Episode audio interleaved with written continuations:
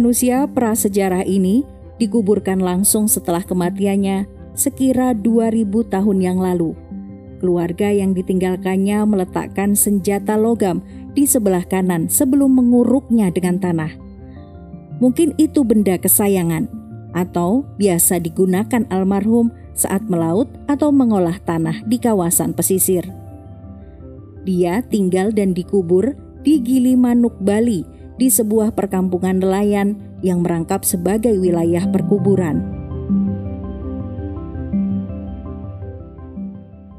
Rata-rata mereka yang dikuburkan di sini berusia 21 hingga 30 tahun.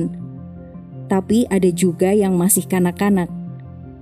Masih muda, apalagi untuk ukuran manusia sekarang. Kematian mereka mungkin ada hubungannya dengan aneka penyakit dan kerapuhan tulang akibat kelebihan zat kapur. Maklum, mereka hidup di kawasan berbatu gamping.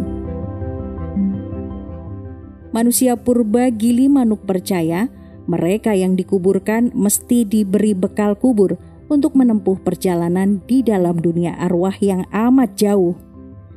Karena itu mereka menaruh bekal-bekal kubur berupa periuk, perhiasan perunggu, gelang kayu dan kaca, gerabah, manik-manik warna-warni.